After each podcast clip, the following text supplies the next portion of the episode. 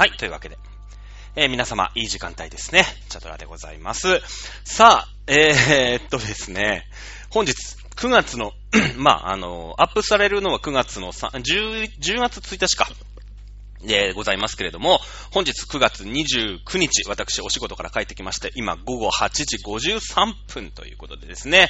まあ今週はもうこれやっとかなくちゃいけないですね。あのー、先週ね、えー、自民党総裁選がっつりでやりまして、えー、飛ばしてしまいました、あのー、朝鮮半島ね、半島国家の地政学。これ、あの今週のね、えー、今週も総裁選結果出ておりますので、ああでもない、こうでもない、短めでね、えー、さらっといきます。ね、えー、半島国家の地政学。これやっていきましょう。続きね。ということで今日のお品書きでございます。まあ、前半戦自民党総裁選も結果出ましたからね、えー、やっていきます。そして後半戦は先々週の続き。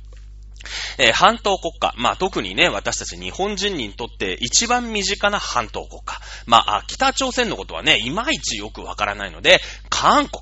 大韓民国の地政学ですね。えー、やっぱりね、ニュース見てると、韓国ってなんか近いんだけれども、ちょっとおっかないな、みたいなね。うん、なんか突っかかってくるよね、みたいなとこ、あると思うんですけれども、じゃあそちらのね、えー、半島国家の自宅、先々週、ね、えー、先々週、まあまあ、韓国ね、大韓民国ディスりましたから、えー、でもね、あのぐらいのディスリーで、この番組なくならないっていうことがね、私分かりましたので、もうちょっとディスっていきたいと思います。というわけで、前半戦自民党総裁選ということで、えー、今回ね、あの、総理総裁選100代なんですね。100人目。ね、一人目大丈夫ですか？伊藤博文さんですよ。伊藤博文さんね。えー、伊藤博文さんから数えて100人目の総理大臣。まあ、記念すべきというかね。まあまあ、ただただ100人目なんですけれども、えー、決まりました。ね、えー、野田聖子さん、高市早苗さん、岸田文雄さん、河野太郎さん、4人が立候補しましたね。4人が立候補しました。まあ先週ね、がっつりやりましたので、今日はね、さらっと行きましょう。えー、総理になりました。えー、総理と言いますか、総裁ですね。自民党総裁になった方。はい。えー、まあもちろんね、過半数を、まあ、自民党が持っておりますので、えー、このままね、えー、総理大臣、内閣総理大臣の方に、まあ、指名をされると。いうことがほぼほぼ確実なのが、あ岸田文雄さんになりました。まあ、まあまあ、結果から言えば、私のね、先週の表読みと、まあ、さほど、おブレのない、ね、ああ、なるほど、岸田かと。ね、えー、河野さんが言って、岸田さんと高市さんのところで、高市さんと岸田さんが連合して、えー、岸田さん勝つというストーリーはね、えー、まあ、当たってたのかなと。いう部分ではあるんですけども、私ね、別に政治評論家でも何でもございません。ただのサラリーマンでございますけれども、まあ、あいろいろね、調べたりとかさ、この議員は何派とかさ、そういうの調べるの大好きなんですけれども、はい、ということでですね、4人出ました。でもね、えー、1回目の投票、私、ね、先週で唯一外したのが、この1回目の投票では河野さんが勝つでしょうよと。1位河野だと。ね。で、2位岸田、3位高市。で、えー、まあ4位野田さんと。いうことでしょうね。で、えー、まあ、高市さんが降りて、岸田さんと河野さん、1位と2位ね、1位河野さん、2位岸田さんの決選投票で、まあ、高市さんの票が河野さんに入る、野田さんの票が、えー、あ、違う違う、高市さんの票が岸田さんに入る、野田さんの票が河野さんに入る、せーの、ドン、えー、岸田さん勝ちました、岸田さん総、総裁、えー、自民党総裁選ばれましたじゃないかと。いうふうに、私、先週のね、えー、講義の方で予想をしましたけれども、ね、えー、なんと、蓋を開けてみたらですね、1位、岸田さんだったんですね、実は。1位岸田さん256票、2位河野さん255票ということで、その差わずか1票。これを読み切ったとすれば、えー、これはですね、安倍さんですよね。えー、安倍さん、安倍晋三さんですよね。この人が天才だと。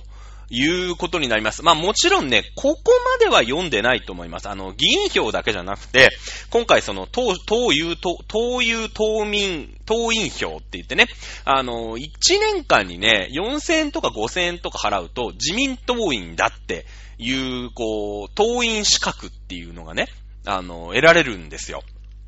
ね。で、えその、まあ、なんて言うんですか、自治会費とか払うとさ、ね、何、何丁目自治会のや、一人になれるじゃないですか。ね。だから、その、まあ、寄付じゃないけどね、あのー、1年間、確かね、4000円か5000円ぐらいだったのを私調べたことあります。私自民党大好きですから。ね。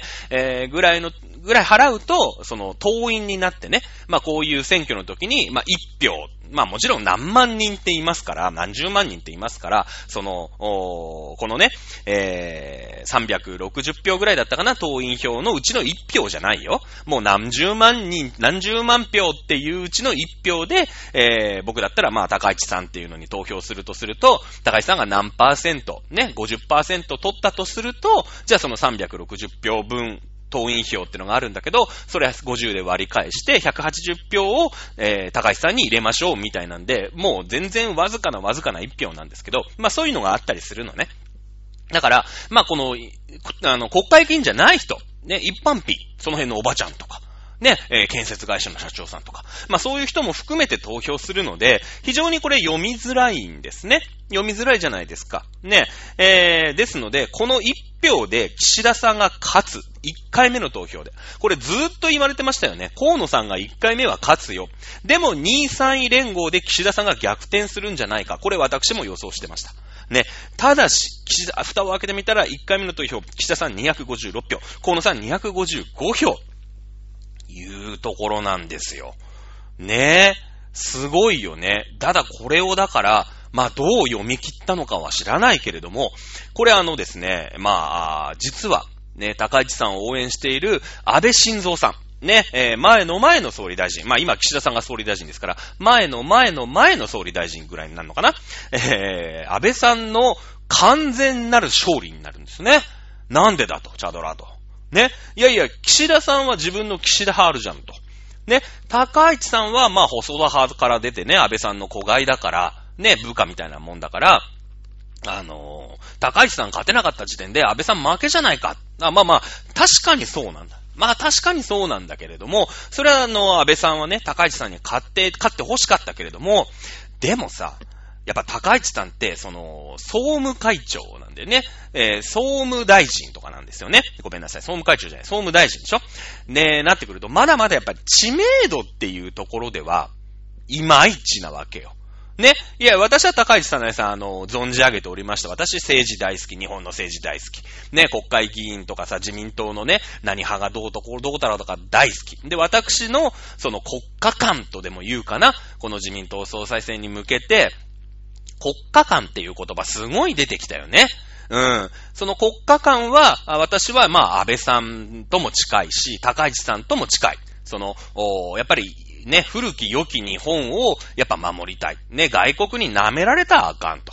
このままだったら中国、韓国にね、好き放題される。そういうのはいかんという、まあ、簡単に言えばね、簡単に言えばこういう、まあ、国家観を持っていると。思ってください。まあ、あ右翼とは言いませんけど、まあ私のような人のことをね、ネット上では右翼って言うんだけど、別に侵略をしてね、あのー、ど、誰か、どっかの国にね、攻めてって、なんか韓国を取ろうとか、中国を取ろうとか言う気は一切ございません。一切ございません。これね、よく勘違いされるんですよ。右翼ってのがね、まあそういう国が大事とか、日本っていいよねとかっていう考え方。で、中国ってちょっと怖いよねみたいな考え方。やっぱりネット上では右翼って言われるんですよね。右翼じゃないんですよね。右翼じゃありません。ね。翼ってことはやっぱり翼のところでしょやっぱんな端にいないわけですよ。胴体の中では確かに右にいるかもしれません。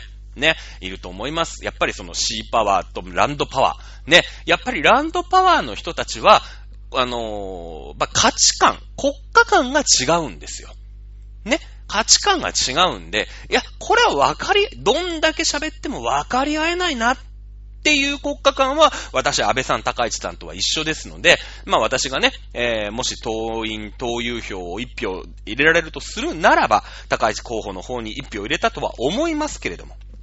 ね、えー、まだまだやっぱりさ、高市さんってのは全国的に見ても、お知名度は低いんだよね。低いの。そして、やっぱりさ、うーん、まみんなと仲良くっていう方がやっぱ耳障りはいいよね。特に耳障り。そして、メディアだよ、今回。今回メディア。すごいテレビでさ、討論会やってたでしょ。でも河野さんがね、ま、テレビ局的には河野さん推しなんだよ。なんでか。ね、テレビ局っていうのはやっぱ中国とか韓国とかにおもねる。ね、どっちかっていうとフェミニストだよね。仲良くやっていこうよっていう人たちの集まりでしょ。なんでか、GHQ だよね。GHQ。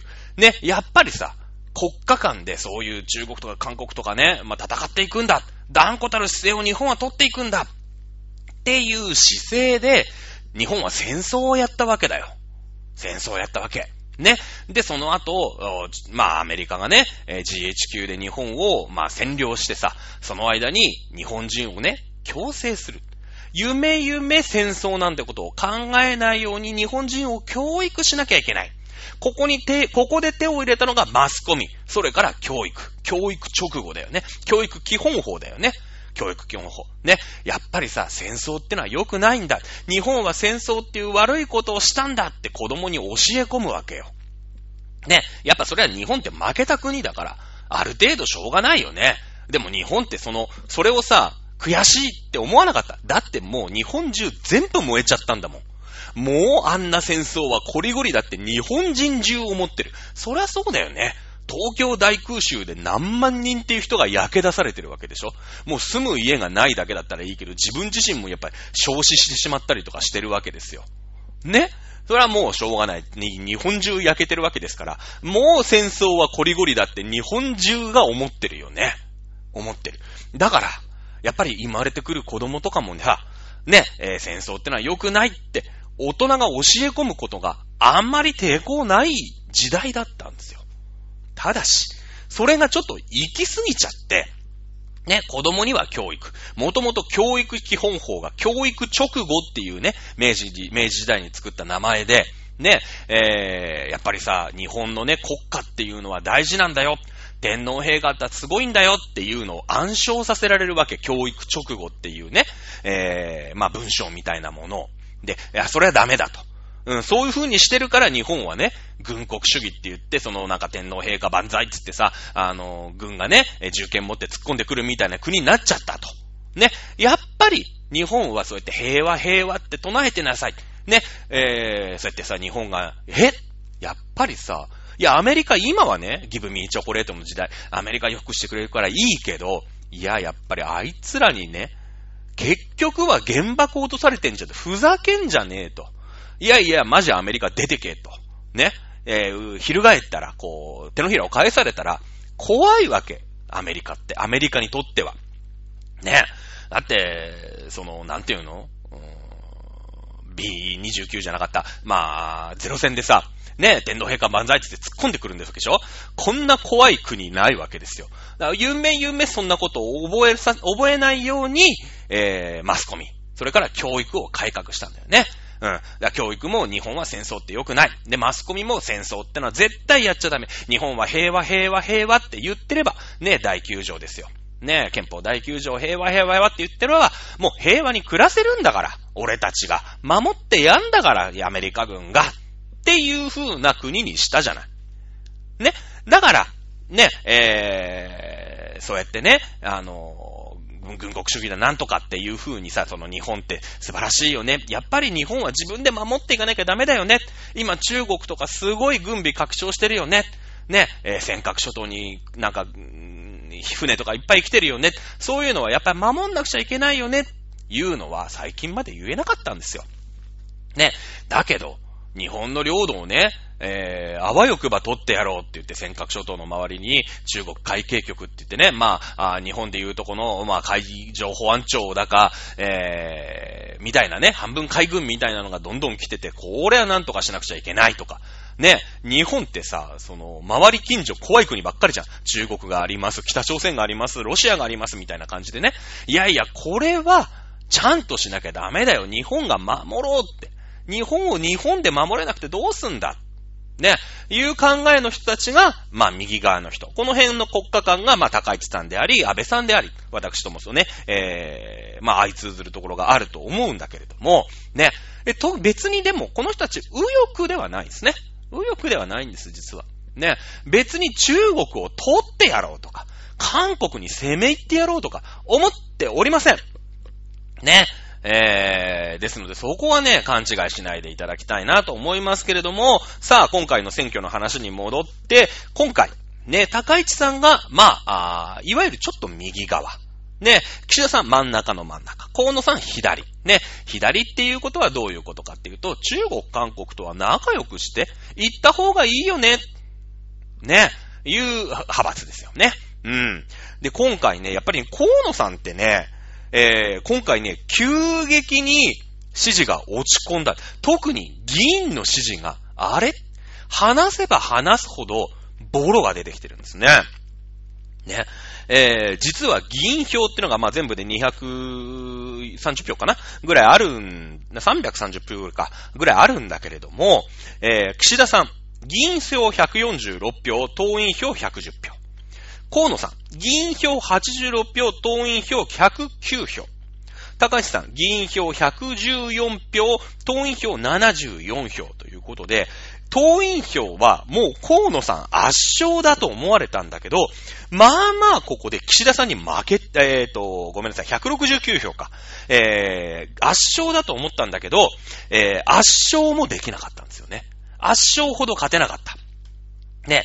で、議員票では、実は、岸田さん146、河野さん86、高市さん114っていうことで、意外に、えー、高市さんにも負けちゃったんですよね。だから、議員みたいに、その選挙の、選、選挙のプロね。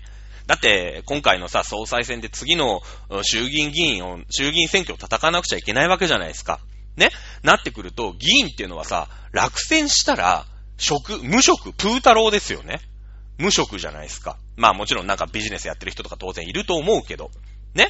なってくると、いや、じゃあ次のね、自分があと4年間の、うーん、就職活動みたいなもんで、落選しないようにしなきゃいけないわけですよ。議員っていうのは。この党員っていうのはさ、えー、近所のおばちゃんだったりとか、あと建設会社の社長さんだったりとか、まあそういう人がやってるわけでおじいちゃんとかがやってたりするから、ね、別にその、誰が勝つだ負けるとかでさ、あの、自分の職を失う人まではいないよね。いない。だけど議員さんってのは、こう、次の総裁で、えー、衆議院議員選挙すぐ11月の頭にあるから、戦わなくちゃいけないでしょだからやっぱ切実だよね。いや、河野さんで次俺、受かるのかなね、岸田さんで次俺、当選できるのかな高市さんで次俺、プー太郎にならないかなっていうのを本気で考えてる人たちだよね。この人たちの人気で言えば、高市さんのが河野さんより全然あるんですよ。ね。えー、岸田さん146、高市さん114、河野さん86、なんそう。ね。えー、なってきて、で、えー、決選投票で、まあ、岸田さん257、河野さん170で、岸田さん勝つと。いうこと。これはですね、もう完全な安倍さんの勝利ですね。まあ、結果論ですよ、これは。結果論。ね。だってさ、ね、だって1回目の投票で、岸田河野高市野田の中で誰が一番投票を取ったって。俺じゃん河野じゃんって。ね。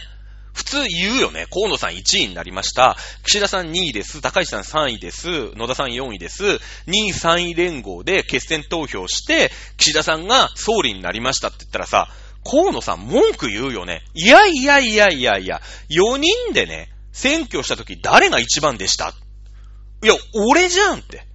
ね？いや、それは、まあ、と、決まりだから、それは決選投票やって、ね、えー、岸田河野で言ってったら、ね、あの、岸田なのかもしれないけど、4人で選挙したの勝ったの俺だぜって、この後言うよね。本当だったら、河野さんがね。私の言った通り、1位河野さんが抜けて、2位岸田さんだったの、えー、決選投票で、岸田さんが逆転1位してしまったらさ、やっぱ文句の一つも言いたくなるじゃないですか。ね。でも今回どうですか ?1 回目の投票で岸田さん256票、河野さん255票なんこの時の安倍さんの表情、ぜひニュース番組でどっかで抜いてたら、録画して見てみたいよね。ガッツポーズですよ。ガッツポーズ。よし、1位岸田だと。もう確実に、だって2位岸田だって勝てるって言われてたんだよ。高市さんの票を入れたら。で、だって1位と2位と3、あ、2位と3位の差なんてそんなないんだから。うん。ね、えー、なってくると、あ、これ2位でも勝てると思った。蓋を開けてみたら、1位岸田。しかも1票差だよ。1票差っていうことはどういうことかっていうと、ね、岸田さんにギリギリ1位っていう、うーん、まあ、勲章もね、えー、与えることができた。河野さん2位で決選投票で負けました。何も言えないよね。乾杯ですよ。岸田さんが、だって4人で選んだって岸田さんが1位、ね。で、えー、決選投票で1位に、まあ、河野さんはいろいろ票をかき集めれば、逆転で1位になったら総理大臣になれたかもしれないけれども、そこでも257対170、勝てませんでした。ね。つまり3位と4位の高市さんと野田さんの票が、岸田さんと河野さんどっちに流れたんですかって言ったら岸田さんに流れたんですね。まあそういうことだよね。そういうことじゃないですか。ね。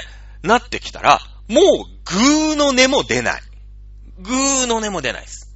で、しかも、岸田さんが大勝ちしてないでしょ。岸田さんが大勝ちするっていうことは、すなわち、まあ、えー、河野さんのところから票があんまりもらえないから、高市さんの票が、まあ、減るわけ。あとはもう高市さんに入れるか、岸田さんに入れるかみたいなところの問題で、高市さんに、いや、ここは高市にお前は入れろ。ここは岸田にお前は入れろっていう舵取りをしてるわけよ。一生懸命。ね？なってくると、でもさ、高市さんはこの次があるよね。まだ女性初っていう総理大臣の目は残ってるでしょね？なってくれば、あのー、やっぱ高市さんにもさ、そこそこの票をほとってほしい。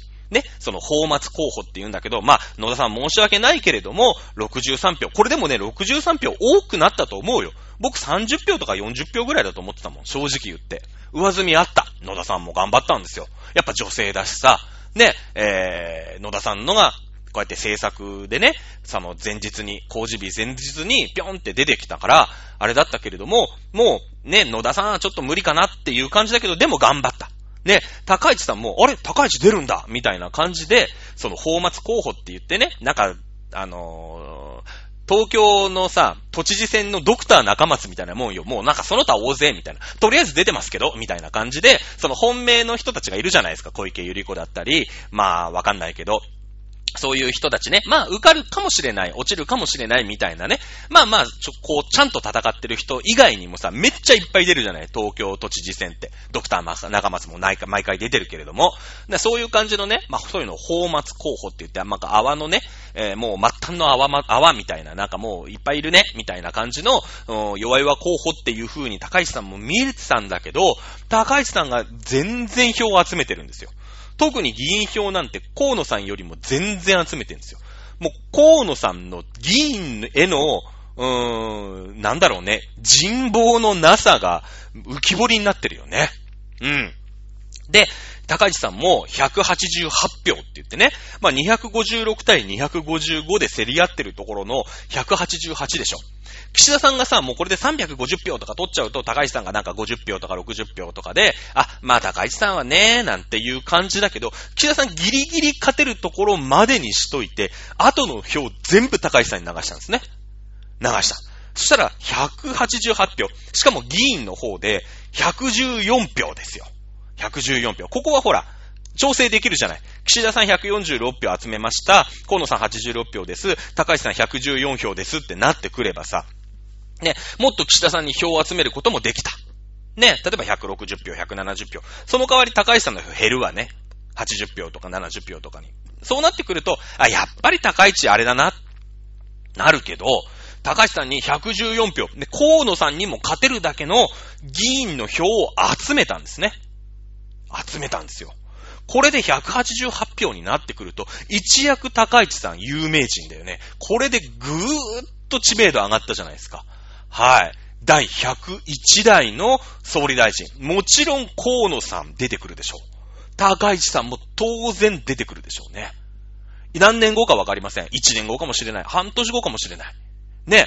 えー、次の内閣総理大臣を選ぶ人が必ず来ます。まあ、今回の衆議院選挙は、えー、このままね、岸田総理のまま行くと思いますけど、来年には参議院選挙、夏かな ?7 月には来年には参議院選挙があったりしますから、また総理大臣が変わるかもしれない。ね、岸田さんが、あ長期政権になるのか、短期政権で終わるのか、これはこれからのさ、えー、岸田さんのね、頑張り次第。そして、その、岸田さんを今度これからさ、岸田総理を盛り立てていく、う内閣の顔ぶれだよね。うん。これで高市さんはさ、議員に114票。河野さんよりも何これ議員に人気あんじゃん。ね。っていうところのギリギリのライン。岸田さんが1位、河野さんグーの音も出ない高市さん人気あんじゃんっていう最高の結果になったよね。ここまで安倍さんが読んだんだったらすごい。なと思いますね。高市さん、じゃあここで、もうね、えー、岸田さんが勝ちました。すると、えー、自民党の中で消える政治家がいるんですね。これわかりますよね。もう先週からずっと言ってますので、岸田さんって何て言いました？幹事長を長くやるのはダメですよ。ね、えー、1期1年3期までで連続はやめましょうよっていう風に言って総理大臣に立候補したんです。二階さんは絶対岸田許さないマンなんですね。二階さんは。絶対岸田許さないマンなんです。その人が1位になってグーの音も出なく、出なくなりました。ねえ。二階さんとしては、なんとか河野さん勝てるような状態にしといて、ね、えー、1位通過できないようにして、1位通過で行くと河野さんがもういきなりさ、えばっちゃうから。ね。で、この決選投票っていうところにしといて、ほら、二階が票をまとめてやんぞ。ね。この俺の票欲しいだろ。じゃあ、俺をもうちょっと優遇しろよ、河野分かってるな。これが二階さんの作戦だったんですね。ただし、河野さん、ぐーの眠ないほど負けちゃいました。負けちゃったんですね。ね。で、勝ったのは当然、これが岸田さんですよね。当然、二階さんに関してはもう、ペーンって感じですよ。一切党の要職から外すでしょうね、おそらくね。二階さんワンチャン党出る可能性ある。もうね、もう無理ですよ。あの、この国際情勢、まあ、中国のね、広大集団みたいなさ、不動産デベロッパーが今、倒産するしないとかでいろいろ揉めてるじゃないですか。ね、中国企業。まあ、中国っていうものに対する考え方で今回の、えー、選挙決まったと言ってもいいです。ね、やっぱり中国っておかしいんじゃないの？中国やべえ国なんじゃねえの？ね、えー、ワンチャン、もう10年前違いましたよ。もう中、これからは中国の時代だ。みんな中国語を覚えようぜっていう時代だったんです。ね、時代を読み間違えたのか、まあ読んだ時代が違ったのか、わかりませんけれども、でも、うん、アメリカと中国でね、えー、習近平がもうちょっと賢くて、ね、えー、アメリカにあんなバトルを仕掛けずに、ね、あの、コキン党みたいにね、前、その前の国家主席ね、コキン党ってのがいるんだけど、アメリカにね、ペコペコしながら、うまいこと力を蓄えて、アメリカと仲良くやって力を蓄えて、ほら、俺らがね、ナンバーワンだぜっていうところになって、アメリカから派遣を奪えば、よかったんですけども、ね、習近平がアホなばっかりに、もうちょい我慢してればいいんだけど、やっぱ習近平もさ、あ、5年も10年も我慢できないじゃない？中国っていう国家にすれば5年10年我慢すればいいのにって思うけど、習近平が、あ国家主席でいられる時代なんてのはないから、もう俺、俺様だってなっちゃって、アメリカにバトルを仕掛けて、もう世界中に中国やべえってのはバレちゃったんですね。まあ、実を言うと、河野さんってのは、親父河野洋平さんも、おまあ、本人のね、河野太郎さんも、中国企業と、まあ、ズブズブなんですよね。実は。まあ、だって、中国とさ、貿易やって、儲けていこうよ。中国とは仲良くしたら、そんなビジネスになることないじゃないですかっていう人でしょそうだよね。だから、まあ、日本端子って言うんだけども、中国企業のね、オーナーなんです。河野太郎さんって。で、このやっぱりさ、それを、総裁選の最中にね、あの、どうなんですか？って言われて、ちょっとやっぱりさ、後ろめたい気持ちがあるじゃないですか。なんとなくね。やっぱ今の中国と、こうビジネスでうまいことやってるってことはどうなのかな？みたいなね。えー、全体的な、こう、世界の流れもあるじゃないですか。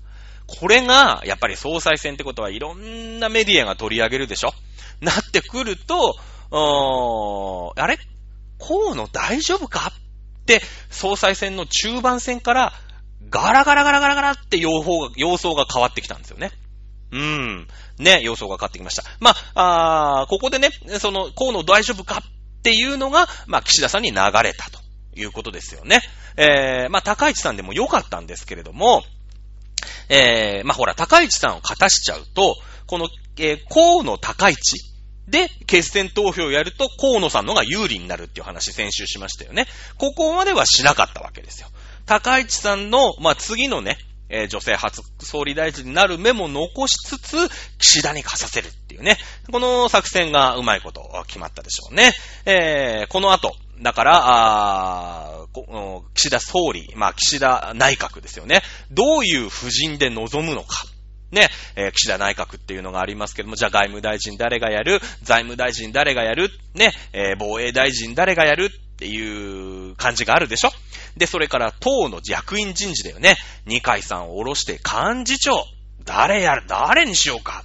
ねえ。幹事長に高市早苗さんとか持ってきたら面白いよね。岸田さんとしてもさ、やっぱり、えー、もちろん決選投票にはなって高市さんの票もらいましたから、恩をね、あるよね。恩はあるよ。うん。で、なってきて、これでね、あの、自分が2位でさ、ね、高市さんの票をもらって逆転1位だったら、やっぱりなんか河野さんのところも、ね、えー、だって、えー、普通に4人で戦ったらさ、河野さんが一番人気だったんだから、まあ河野さんに関しても、ちょっとね、えー、あんまり敵視してもしょうがないっていう感じにもなるかもしれないけれども、うーん今回ね、完全勝利なんでね、えー、ここで河野さんを推してた二階さん、それから、えー、っと、あれ、ねえなんだっけ、優先民営化の小泉さんところの坊ちゃんね、小泉進次郎さん。それから、石破さん。この辺は河野さんと一緒で、えー、一回撃沈かな。うん、かなと思います。まあ、と、そんな感じがしますね。この勝ち方を見るとね。うん。まあいいんじゃないですか？なんか岸田さんってさ、あの、かもなく不可もなくみたいな感じで、うまいこと安定するね、えー、政権が、まあ作れるんじゃないかな、いう気が正直しますけれどもね。えー、私的にはまあ高橋さんになって欲しかったなというのはありますけれども、まあ次へのね、えー、やっぱりこう、名前を打ってさ、お、高市すげえな、意外にやったなっていう感覚。それからあとやっぱりこれでさ、テレビバンバン出て、名前売れたよね。うん。やっぱりさ、党員票74票でしょ？えー、そこをさ、底上げしていけば、次の総理大臣あり得るな、いうところまで見えてきてるよね。うん、これで党の、場合、要職というかね、えー、ところに、まあ内閣の要職なのか、党の要職なのか、まあ幹事長とかもらえたら面白いんじゃないかなっていうのが、あ今後のね、えー、感じです。まあ、11月の頭、おそらく11月の7日だと思うけれどもね、えー、今度、衆議院選挙がありますので、もう、こ、これまでさ、1ヶ月弱ぐらい、もう自民党総裁選、自民党総裁選ばっかりだったでしょ？で、この後、ね、その、今度役員人事とかさ、内閣どうなるんだ、どうなるんだ問題でずーっとテレビとかもずっと言うでしょ？で、その後すぐ、まあ、10月の、まあ、20日、25日ぐらいから、16日ぐらいかな、あ今度、衆議院選挙。いう流れでね、えー、まあ、あ進んでいくのかなという感じがしますね。ということで、安倍さんお見事でしたと。ということでね、えー、まあ、岸田さん、なるべくところに落ち着いたのかな、という気もします。はい、ということで、えー、第100代、えー、総理、総裁？総理大臣にもまだなってないんだけどね。まあ、おそらく確実されているのが、岸田さんということで、えー、やってみました。はい。ということで、2時間目行ってみましょう。まあ、だいたい30分くらいですね。はい。えー、半島国家、皆さん覚えてますか？半島国家。ね、えー、まあ、韓国ですよね。韓国っていうのは、半島国家、まあ、半島ってさ、ねえ、その大陸にピロンってくっついてて、もうあと逃げ場がないんですよ。ねえ、逃げ場がないの。で、その、やっぱりさ、中国、まあ、チャイナだよね。いろんな国があった。草原、民、新、中華民国、中華人民共和国。隣にはさ、もうマウントの取り合いしてるね、えー、ランドパワーの国家がもうめっちゃあるわけ。めっちゃあるわけ。だそのたんびにね、えー、今のチャイナ政府と仲良くしなくちゃいけない。これの韓国、まあ、韓国のさ、まあ、朝鮮民族の生きのり、生き残り方、処世術、前回、前々回かな？やりましたよね。ね。例えば、あ宋、元、民、秦。例えば、民の国に、元という国から民という国が起きました。ね、えー、元を滅ぼして、ね、えー、民という国がなった時に、いやー、民の国ありがとうございますいや、今まで元マジないっすわ、と。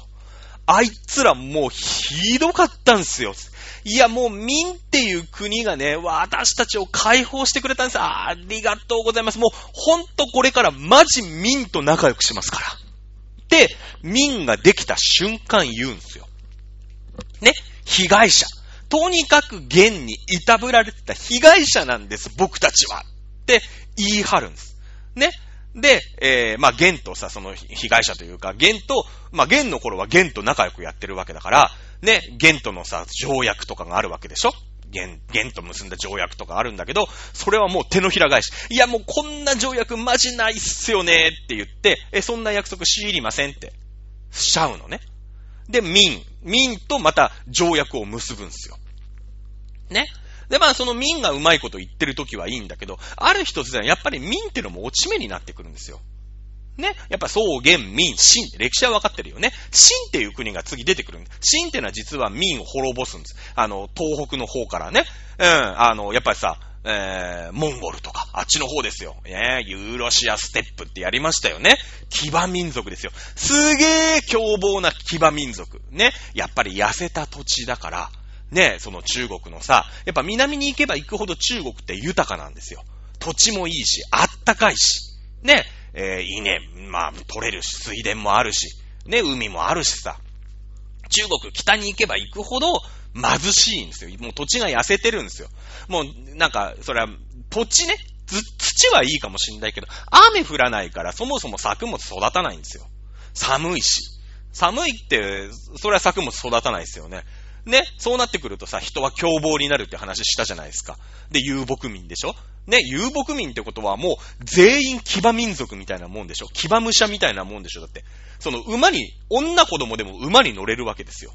そうなってくればもう超早く移動できちゃうから、もう優秀な武者だよね。騎馬に乗れるだけ。だって歩兵対騎馬武者だよ。勝てるわけないじゃないですか。ね。そう、秦が攻めてきてさ、民っていう国を滅ぼして秦が来るじゃないですか。ね。じゃあ、シンがもう目の前に来るわけですよ。今度、やべ、あれ、チャイナっていう国を今度シンが取ってきたって言ったら、いや、シンの人、ほんとありがとうございます。今までマジ民ないっすよ、つって。俺たちにめっちゃひどいんすよ、民って、つって。やっぱりシンですわーってやるの。つまり、自分たちは民の被害者だと言い張るんですね。言い張るんです。そうしなかったら次の真の時代、生きてけないの。生きてけないの。ね、時代は巡り巡って、ね、真の次、日本ですよ。日韓併合だよね。うん。えー、日韓併合で、ま、日本が、まあ、秦を滅ぼしてっていうのも変ですけれども、日清戦争で日本は秦に勝ってますよね。その結果、まあ、秦が、まあ、治めてたというか、古文にしてた朝鮮半島を独立させて、日本が統治しますからっていうのを結んだんですよ。結んだんですね。うん。えー、まあ、初代ね、総督府は伊藤博文でさ、まあ、あの、やっぱり、えー、殺されちゃったりするんだけどね、安住婚っていう人に、その伊藤博文は暗殺されちゃったりとかするんだけれども、ね、その時には、なんて言ったと思います？いや、マジ日本よかった来てくれて、つって。いや、真マジないんすよって。ね？真、本当に、ね、真のその、やっぱ圧迫から解放してくれたの日本なんですよ。マジありがとうございますって。実は、本当の意味で、えー、韓国を解放したのって日本だけなんですね。日本ってね、シーパワーの国でしょ。シーパワーの国でしょ。だから、その半島国家に対しても、その、条約とかさ、決まり事っていうので、収められると思ってるの。自分たちがさ、シーパワーの国って言いましたよね。あの、配って、えー、支える支配じゃなくて、統治をしていく。決まりを作って、えー、それを守る奴は、あ自分の身内と認めるっていう、こう、感覚で生きてきてるじゃない、日本人って。まあ、だから騙されやすいっちゃ騙されやすいんだけれども、ね、ちゃんとその決まりを作って、えー、韓国を統治したんですね。韓国統治時代ですよ。その時に韓国の人は、えー、いやいや、もう芯から解放してくれてマジありがとうございます。いや、芯って本当にひどいっすよね。ね、日本いろんな技術を教えてくれるじゃないですか。ね、本当ありがとうございますっていう態度だった。まあ、この、なんで秦とか民とか元とかが、あのー、朝鮮半島に、えー、技術を教えなかったかっていうのは後で喋ります。後で喋ります。えー、日本はとにかくいろんな技術を教えたんです。なんでかって言ったらそこは日本だからです。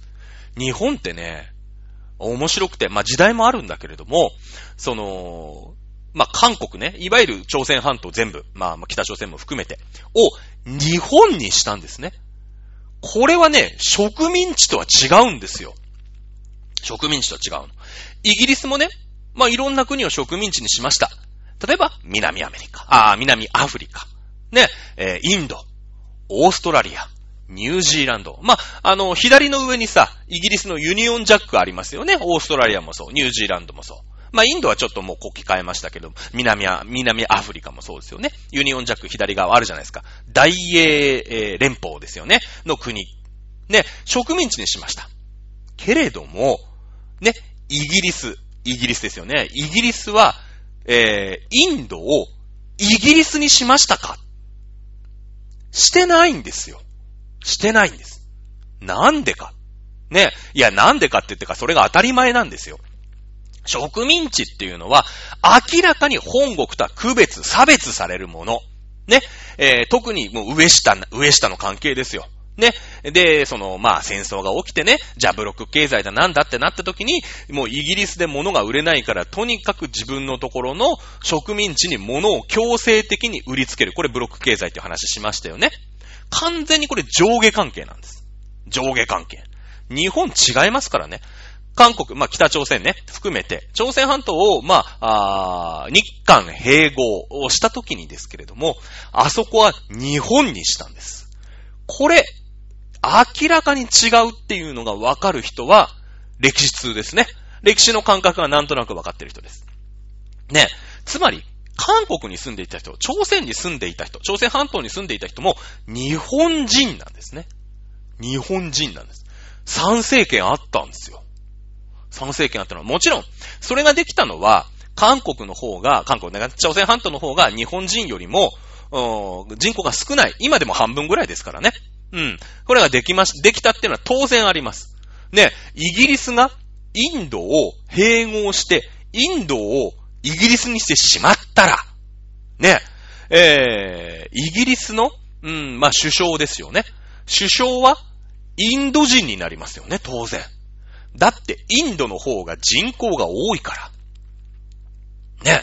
だから、イギリスはインドをイギリスにはしできないんですね。しなかったんです。しなかった。だけれども、日本は、ああ統治時代でね、あのー、シーパワーの国ですから、もう、そうやって決まり事を作れば、ね、日本ってほら和の国だからさ、そうやって決まり事作ってみんなが納得したら OK っていう世界だからさ、ね、えー、それも韓国に導入して、あそこを日本にしたんですね。日本にしたんです。ありがとうって言ったんですよ。ねえ。だけども、今、そういう関係ですか？日本と韓国って。違いますよね。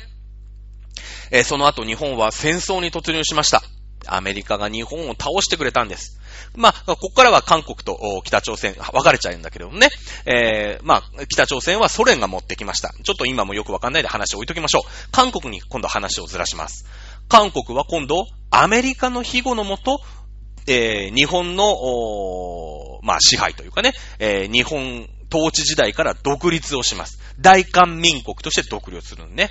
その時に、いや、アメリカさん、マジありがとうございます。日本ってなんかいきなり来て日本、ここは日本ですとか言い出して、マジひどかったんですよ。ね、戦争中とかもうひどいんですよって。自分たちがまた被害者になるんです。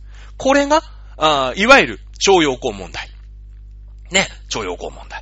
えー、旧、えー、朝鮮半島出身者、出身労働者問題と言いますけれどもね、徴用ではなかったですから。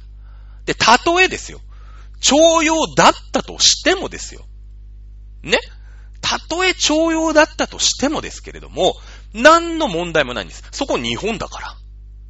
ね。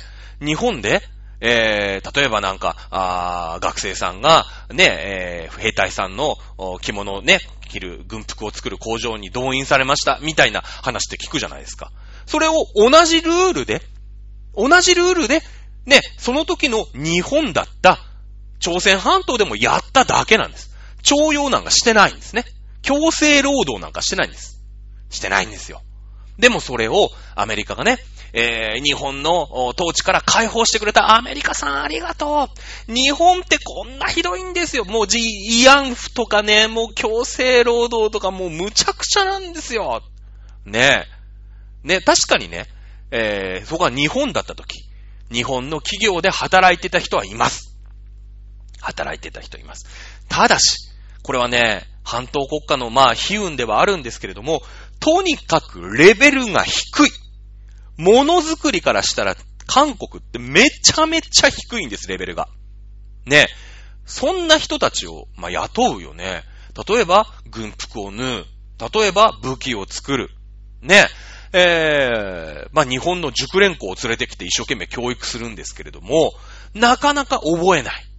覚えられないですよね。いきなり、なんかわけのわかんないさ、最新技術みたいなのね、銃を作ります、ね、えー、飛行機を作りますって言われたって、そもそもの素養がないから、作れないですよ。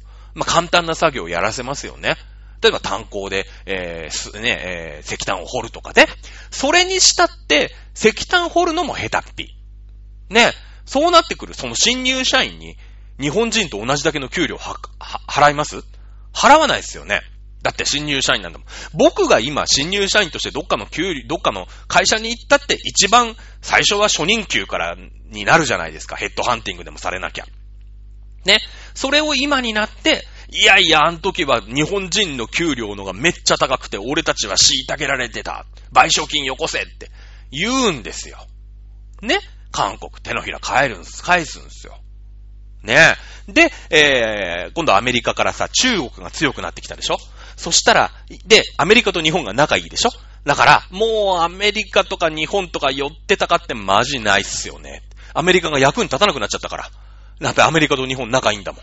そしたら中国にね、いやいや、アメリカとかさ、日本とか、まあね、大韓民国の時ほんとマジないっすよ、と。中国さん、あとはお願いしますって言い出してるのが今の世の中だと。いうことですよね。そうやってあの人たちは4000年生きてきてるんですよ。だからね、しょうがないの。ね。さあ、えー、あとね、じゃあ、まあ、韓国のさ、うん、まあ、お家芸というか、もうみんなでヒステリックになって、怒ったり騒いだりするよね。韓国ってね、面白くて、まあ、朝鮮半島って面白くて、その、ソーダの、ゲンダの、ミンダの、シンダのってのがあるんだけど、韓国、だからその朝鮮半島って独立してたでしょ。まあ、その、もちろん親分と子分の関係なんだけど、一緒にしなかったっすよね。中国も。だって、いいじゃないですか。だから、日韓併合があるんだから、な、民韓併合とかさ、ね、元韓併合とかさ、すればいいじゃない。全部あそこも含めて元が持ってっちゃえばよかったじゃないですか。ね？そうでしょだって。あんなとこちょろっと出てる半島なんだからさ、そこも一緒に支配しちゃえばいいじゃないですか。民だって、元だって、真だって。ね？すればいいでしょ？しなかったんですよ。これがまた面白い。なんでか。ね。あの人たちは、その自分たちが支配される、ね、えー、されるんですけども、やっぱり独立はして、守り抜いたわけです。この独立を守り抜く、うーん、手段っていうのが、集団でブチ切れるんですよ。集団でブチ切れるんですね。もう理不尽であればあるほどいいよね。なんかさ、その、理路整然として切れても、だってそしたらさ、なんか、あれじゃない？その、言いくるめられちゃうじゃない？ねえ、だってその、理論的に正しいことだったら、やっぱり中国、そのチャイナの国の方が強いから、強いから、その言いくるめられちゃうんだけど、もう、ブチ切れるの何でもいいんです。理不尽にブチ切れたらいいんですよ。まとまって。もう国中で、あの、ブチ切れるんですね。そうする女子、あ、男子は特に。ね。そうなってくると、え、あいつらと一緒になったらめんどくせえんですよ。ブチ切れるから。もう、しかも理不尽なことでブチ切れるでしょ今、今の日本とさ、韓国の関係ってそうじゃないですか。なんか旭日期とかね。うん。いや、そりゃ確かに韓国の人が見たら、その、いわゆる、第二次世界大戦中に、えー、日本の海軍が使っていた旭日機、旭日機、ね、いうものに対して、嫌悪感を覚えるのは、まあ、100歩譲ってわからなくはない。ね。それはもちろん日本の言い分としては、旭日機っていうのはもちろん海軍が使ってたんだけども、その前からずっと日本で、えー、親しまれていたマークだから。マークだから。ね。えー、今も、やっぱりそうやって旭日模様っていうのは、おめでたい時とかに使うんだよ。ね。えー、いうのをするんだけれども、やっぱり戦争の記憶ってあるしさ、ね、えー、日本に統治されてたっていう記憶もあるから、ま、わからないでもないよね。まだわかる。まあまあ、まあ言わんとすることもわからないでもない。だけども、例えば東京オリンピックのね、えー、あの壁登るのなんて言うんですか？あるじゃないですか。こう、なんとかリングっていうわかんないんだけど、ボルダリングのコースに、やっぱりさ、こう、かっこいいじゃないですか。こう、なんていうの、放射状に伸びた、ね、こう、マークというかさ、そういうデザインってかっこいいじゃん。で、あとなんかジャスティン・ビーバーとかが、まあそういうね、えー、こう、背中の模様が放射状にこう、ピピピピピ、ね、えー、するジャケットを着てたとか、あとフランスのね、F1 ドライバーだったかななんだったかが、そのヘルメットに、その放射状にね、うーん、まあ、放射状のデザインのヘルメットを被ってたと。ね、言ったら、ブチギレるんですよ。いや、あれは日本のね、えー、曲日記模様だ。すぐやめろジャスティン・ビーバーいるさみたいなね。感じになるんですよ。もう理不尽極まりないの。まあなんか日本の海軍がそれをつけてたら、まあなんかそういうのをね、連想するって言うんだけど、ね、その東京オリンピックの時にも、開会式の時にさ、こう人がね、こう、更新をしてさ、まあ四方八方に散っていくわけよ。もうこうね、例えばアメリカはここにいてくださいとかさ、イギリスはここにいてくださいみたいな。ね。あれ、で、こう、まあ、真ん中からさ、みんな入場してくるじゃない？で、それをファーって、ね、その、隅っこというか、こうトラックにこう散らせていくわけじゃない。あれは旭日記模様だとか言ってブチ切れるんですよ。もう理不尽極まりないんですね。で、理不尽なことで切れとかなかったら、宋とか元とか民とか秦とかが、そこも含めて、韓国も含めて、征服しちゃうんですよ。征服しちゃうんです。ね。で、征服されたら国がなくなっちゃうでしょ？あの人たちは生き残るために集団でブチ切れる。特に、あの、よくわからない、理不尽、他の人から見たら理不尽極まりないことでブチ切れるんですよ。やっぱさ、クラスにさ、そういうやつ一人か二人いるじゃん。なんか、ブチ切れるやつって。なんか理不尽、理不尽なことで逆切れするやつとかいるじゃないですか。そういうやつって友達いる？いや、友達というかさ、なんか、まあ、男子も女子もさ、なんかグループとか作るじゃない？いつもなんか同じグループでサッカーやってますみたいな仲良しグループ、女子とか作るじゃないですか。ね。そのグループに入れます入んないんですよ。だっておっかねえもん、ブチ切れたら。うん。怖いでしょ。なんかわかんないけど、なんかめんどくせえな、こいつって。よくわかんないことでブチ切れるな。いや、えー、例えば俺、民だけど、あそこを民にすると、あいつらも民の国民ってこと？面倒見なきゃいけない。いやいやいやいや、めんどくさいめんどくさいめんどくさいめんどくさい。いい、あいつらはあいつらでそっとしとけ。ね。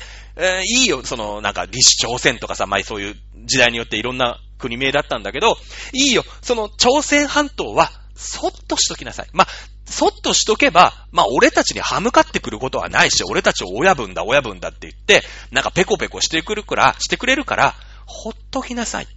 あいつらまでミンって名乗ったらめんどくさい。ね。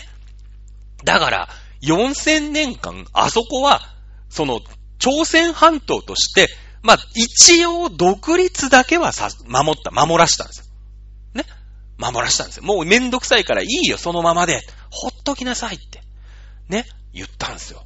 だから、ずーっとあそこは、その、半島でさ、ちょろっとあるところなんだけど、ど、ね、えー、民族的には独立を保って、そうやらなかったら、独立で、独立できないんです。素直なね、日本人みたいな、なんか素直な良い子みたいなのがやったら、いや、なんかあいつら結構真面目だし使えんな、つって。ね、うん、じゃあ、真の国として、あそこも真にしちゃおう。ね、言ってさ、もう真の国にこう取り込まれるじゃないですか。民族として、か、ね、国なくなっちゃうじゃないですか。ね、やっぱり生きてかな、生きてかなきゃいけないんですよ、あの人たちも。国家守んなきゃいけないです。だから国揃えてみんなで泣き騒ぐんですよ。理不尽なことで。あれでに、自分たちのアイデンティティをね、守って国を4000年間保ったんですね。保ったんです。さあ、今度は女子だ。女子。女子。ねえ、K-POP なんて言ってね、色っぺえお姉ちゃんがね、くねくね踊ってるじゃないですか。ねえ、わかんないですけど、体の少女時代なの？今よくわかりませんけどね、私はね。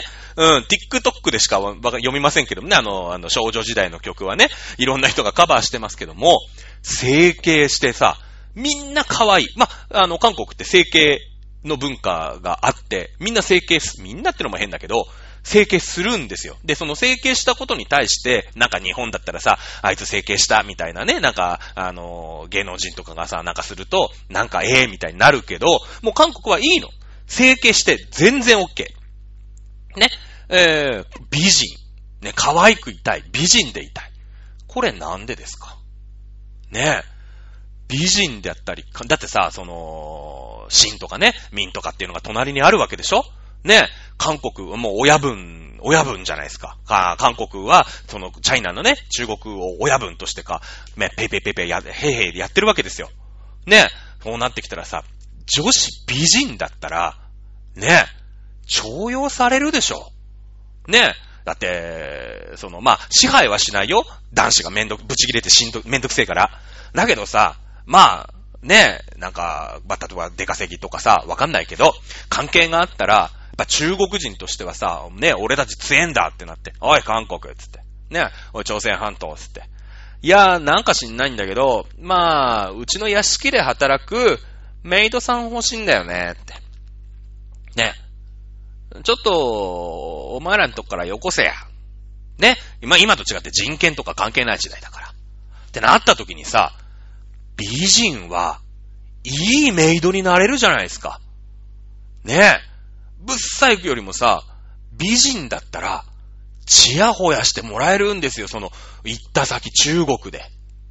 中国で。行った先でさ、そりゃそうだよね。私が中国だ、中国でね、隣に、まあ、朝鮮半島があって、まあ、俺が親分だと、お前ら子分だと。ね、うちの、僕のね、住んでる部屋に、お前ら子分のね、えー、ところから、ね、えー、一人、俺の部屋にメイドをね、よこせと。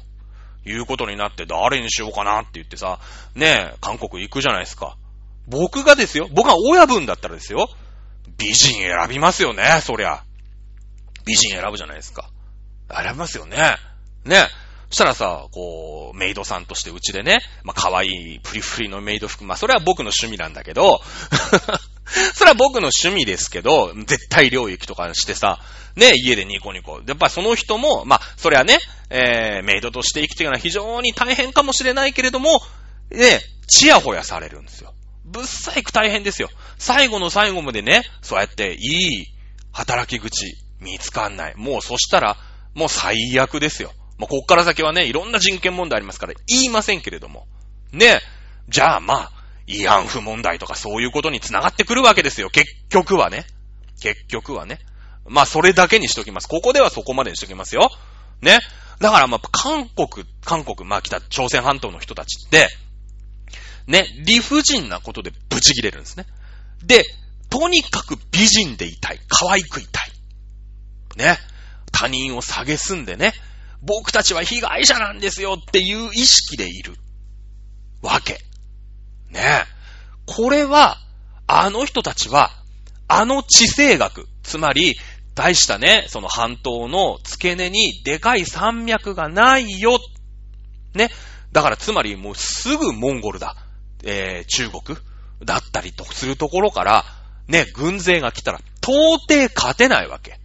で、逃げ場がない。もう後ろ海だ。ね。もう土俵際まで追い詰められてる状態ですよ。ただでさえ。もう逃げるとこない。あそこでとにかく生きてかなくちゃいけないんです。自分たちの民族を存続させなきゃいけないんです。ねえそうなってきたら、素直な良い子じゃ生きてけないの。素直な良い子じゃ。ね。理不尽だ。あいつマジ切れたらおっかねえ。そっとしとこう。それで生き残ってきたんです。女子は可愛く、とにかく可愛く可愛くいて、整形でも何でもいいんです。ね、まあ今はその整形技術がありますけど、昔は整形技術なんかないでしょ？ってことは、生まれつき美人なやつだけ得をする世の中だったんです。ブサイクはもう新産舐めまくりですよね。そういう世の中だったんです。で、今は時代が変わって美容整形ができるわけ。誰でもお金を払えば美人になれる時代なんです。ね？やっぱりさ、美人が常に得をしてくれる。ね。いいとこのお金持ちの、もちろんね、征服されちゃうんだけれども、いいとこのお金持ちの、まあ、メイドさん、愛人でやって、ぴょんって、いい暮らしができたんですよ。ねずーっとコンプレックスを持ってる人いるわけ。だから、お胸は大きくする、足は、まあ足どうやって長くするか僕知らないですけれどもね。鼻筋は高くする、目はパッチリする。ね。そうやって、いい暮らしをなんとか隣中国、隣モンゴルの中で、モンゴルの中で、勝ち取る。これはもう韓国人女性の4000年間か、ね。だって美容整形なんかできるようになったのここ10、20年とか30年でしょどうせ。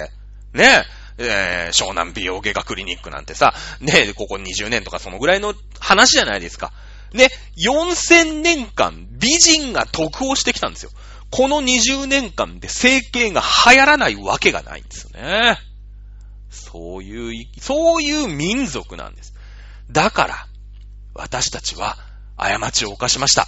日韓併合です。ね。そこを、もう中国は4000年間、そっとしといたんです。あいつらはめんどくせえから、ね。めんどくさい理不尽に切れまくるから、国としてはそのまま置いとけ。古文にしとけ。そしたら美人来るから。って言って韓国、まあ、朝鮮半島を、中国は支配してたんですね。支配してた。日本だけはシーパワーの国でしょね。やっぱりその支配だからさ、ランドパワー式、えー、統治でうまいこと、あランドパワー的支配でうまいことやってたんです。中国と韓国って。ね、中国とまあ、朝鮮半島って。でも日本は、ね、人がいい、シーパワーの国、決まりさえ作ればみんな守る。いう感じで、日韓併合って、あそこを、ね、4000年間中国がほっといたに、えー朝鮮半島を日本にしちゃったんです。中国人見てましたよ。バカだな、日本は。ほっときゃいいのに。古文、いや、いいよ。いい、いい。に二審戦こそで、ね、日本勝ちました。あ、新、ごめんごめん、俺ら負けたんだわ、と。いやいや、韓国どうすんのって。ね、独立させんのもいいよ。ね、日本の古文にするのもいい。まあ、俺たち負けたんだ。もうしょうがねえ。日本のが強えんだって。ね。じゃあ、どうすんだろうなと思って、見てたの、神話。ね。そしたら、日韓併合？うわ、バカだね、あいつらって。あそこ日本って言ってんの？もう何？あそこに住んでる人日本人で一緒って。うわ、バカなことしたねって中国人絶対思ってますからね。うん。ね？ダメなんですよ。で、結局そのさ、まあ戦争にね、その後まあ日本がイケイケだった頃は、まあそれでも良かった。良かったんだけれども、日本、今ね、戦争負けたじゃないですか、第二次世界大戦。その時に、ね、中国は思ってますよ。ああいつら手のひら返しするよって。ね、日本の時は本当になんか虐げられててね、アメリカさんありがとうございます。あ、アメリカが一応独立させたんだね。ああ、なるほどね。つって。あいつら手のひら返しするぞ。見てろ、見てろ。見事に手のひら返ししますよね。いやいや、日本統治の時に、ね、慰安婦、従軍慰安婦30万人連行されてんですよ。嘘800言うんですね。30万人連行できるわけがないんです。ピチピチのギャル30万人を親元からね、まあ親、まあ一人暮らししてる人もいるかもしんないけど、親元に住んでるね、女の子を、まあ日本のね、軍隊、の、まあ、性処理というんですか？ね、えー、まあ、風俗嬢として働かせる。30万人のピチピチギャルを、ね、だって親だってさ、いきなり日本の軍隊の人がガラガラガラって来てさ、俺ら娘もらってくぜって言った時に、いや、やっぱ死に物狂いで抵抗するじゃないですか。自分の娘自分の奥さん自分の、まあ、あ孫？わかんないけど。ね、自分の妹？が連れてってさ、その、日本軍のね、慰み者になるってなった時に、死に物狂いで抵抗しますよね。30万人のピチピチギャルを連行するために何万人の軍隊が必要ですか？まあ、少なく見積もって100万人はいるよね。そんな軍隊をピチピチギャルを連れてくるためだけに割くような人材がいません。日本には。日本の軍隊。ねえ。いるわけないんで。できっこない。さんで、俺をね、もう森に持って理不尽な切り方ですよ。あの時日本はもう、そのなんていうんですか、もうアメリカがさ、日本から解放してくれたと思うから、自分たちは被害者で。被害者ってことは、被害が大きければ大きいほど同情してもらえる。アメリカに構ってもらえると思うから、もう被害は森に盛るんですよ。ね？森に盛るの。実は韓国人ブローカーが、ね、えー、もう韓国ってか、もう朝鮮半島で貧乏すぎたの。もう何の、もう日本になって初めて、その産業っていうものがしっかりしてきたみたいなね。もう原始人みたいな生活をしてたわけ。もうそういうその場しのぎの。ね。だけども、まあ日本ってのがさ、そこは日本だからしょうがないから、やっぱ日本と韓国だ、まあ朝鮮半島だったらもう全然その文化レベルが違うから、やっぱ一緒の日本だからさ、ね、じゃあね、学校も作ってあげよう。橋も架けてあげよう。道路も作ってあげよう。発電所も作ってあげよう。だって、そこは日本なんだから。ね、少なくとも今の日本と同じぐらいの生活水準にしてあげようって言ってぐーって引き上げたの。これは実はね、えー、中国がわざと、わざと韓国の成長を妨げていたっていう歴史的背景が実はあるんですね。実はあるんです。やっぱり中国としてはさ、ね、中華、その草原であったり、民であったり、秦であったり、えー、という国にとって、あの朝鮮半島って邪魔じゃないですか。邪魔ですよね。もちろん中国ってのはランドパワーの国なんだけれども、やっぱり貿易はするよね。貿易はする近場の国。まあ日本とだってそうだし、ね、中国の中でこうやって貿易というかさ、ね、南からこう北に行ったり、北から南行ったりってしたいじゃないですか。だけど、あの韓国が、韓国、朝鮮半島が自分たちに逆らって、ね、海賊みたいなことをやったら、まあめんどくさいっすよね。めんどくさいんですよ。ね。なので、まあ、とにかく朝鮮半島に、えー、海を抑えられたくないんですね。海を抑えられたくないんですよ。だから、朝鮮半島から船を作る可能性のやつを全員引っ張ってきて殺してます。殺してるんですね。これ、木工技術者なんですね。木工技術者。木工技術者。ね木工技術者を片っ端から集めて虐殺してるんですね、中国は。もう4000年そうなの。4000年。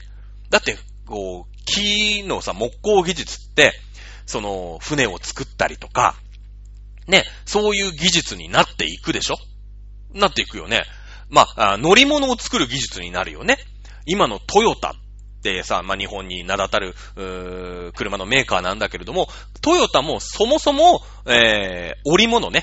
あの、例えば、布のさ、織り機を作ったのが初めての、その木工のメーカーから、まあ、今のね、トヨタっていうさ、トヨタ佐吉っていうのかな初代のトヨタの社長さんが、その織り機を作ったのが最初なんですよ。で、それでその木工の技術を、まあ、車とかさ、そういうものづくりにどんどん活かしてた。ね。えー、まあ、お隣のね、浜松にはヤマハってのがありますよね。ヤマハさんっていうのは、これもね、織り機から作ってるんですね。織り機。織り機。まあ、とにかく日本っていうのはさ、あの、軽工業、ね、えー、海工とかで、こう、絹糸を織ったりするのがさ、あもともと得意だから、織り機を作ったんですよ。それがオルガンになっていくんですね。オルガン。ヤマハのオルガンですよ。ね、あの、足首ペダルのオルガンってなんか食器に似てるじゃないですか。折り機に似てるじゃないですか。で、そっからそのものづくりがいって、車だったり、バイクだったりっていうのになってってるんですよ。もうとにかくその乗り物っていうのは、木工技術がなかったらできないんですよ。だけど、ね、韓国ってのはやっぱり親分の中国に逆らえないでしょ？ね、そういう木工技術を習得しようもんだったら、虐殺されちゃうんですね。虐殺されちゃうんです。だから、その、今、伊藤博文がね、初代総統になって、日韓併合した時に、オケ一個まともに作れないんです、韓国って。そのぐらいの技術力なんです。日本のオケなんてもうだって、ね、平安時代とかから普通にありますよ。